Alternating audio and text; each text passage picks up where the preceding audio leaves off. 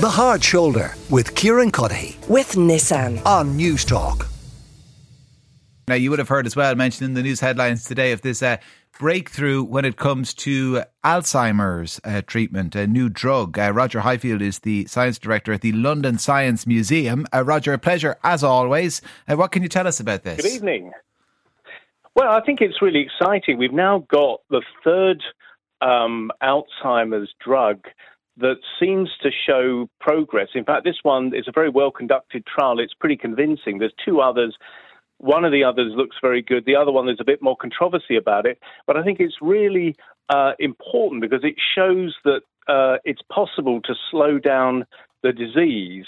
And, you know, just as we've seen a transformation in cancer treatment in recent decades, I think everyone's really hopeful that we're on the same path um, for dementia.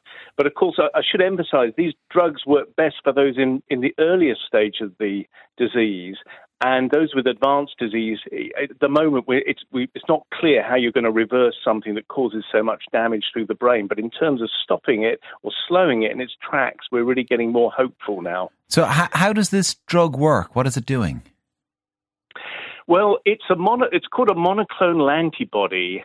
Um, it's called donanemab, and like the other two earlier Alzheimer's drugs, it attacks what are called plaques in the brain. These are buildups of a toxic protein called amyloid.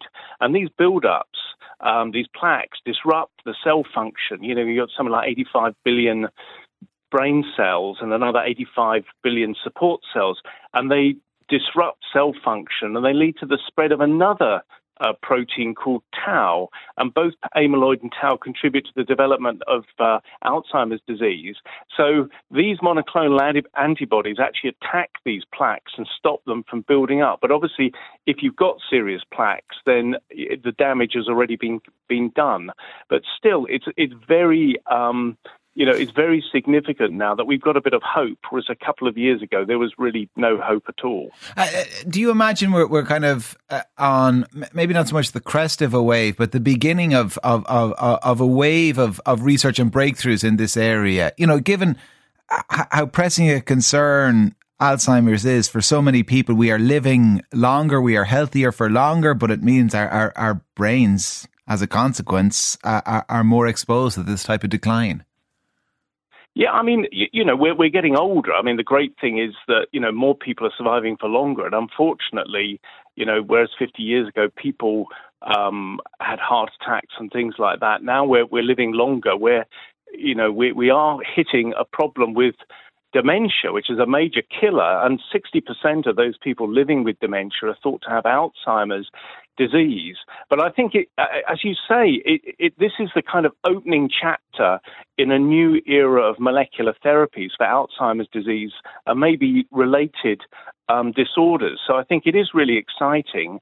But you know, we, we've got to be um, there are side effects, quite serious side effects for a few people, and there are resource impl- implications as well. You know, we'd have to transform access to brain scans and giving people infusions and so on if we're going to make the most of, of the, these new treatments. So, mm. you know, I, I, think it's important, but let's we shouldn't get carried away.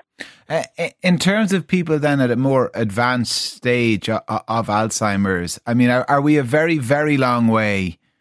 From treatment, effective treatment in that regard? You've already touched on this, how difficult it is to kind of repair the extent of damage done.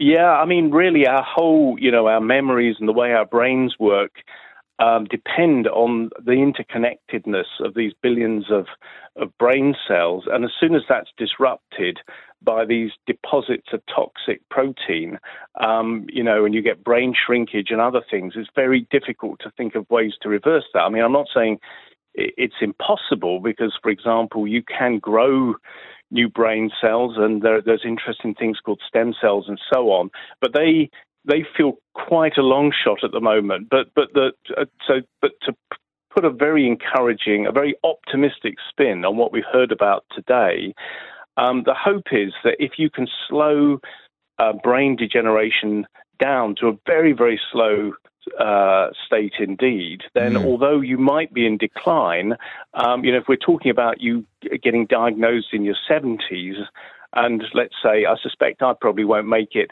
much further than a 70 or 80 or something, you probably still have a decent quality of life. So I think that's what we're aiming for. Uh, and I mean, it, it, strikes me as well then if, if, if the focus in terms of treatment or effective treatment is in, in those, those earlier stages, the research that is happening, I assume, in tandem with that is more effective diagnosis at an earlier stage. Exactly.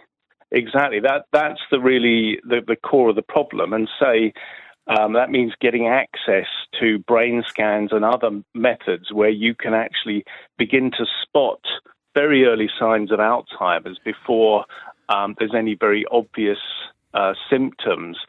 And that will require quite a big mm. um, investment.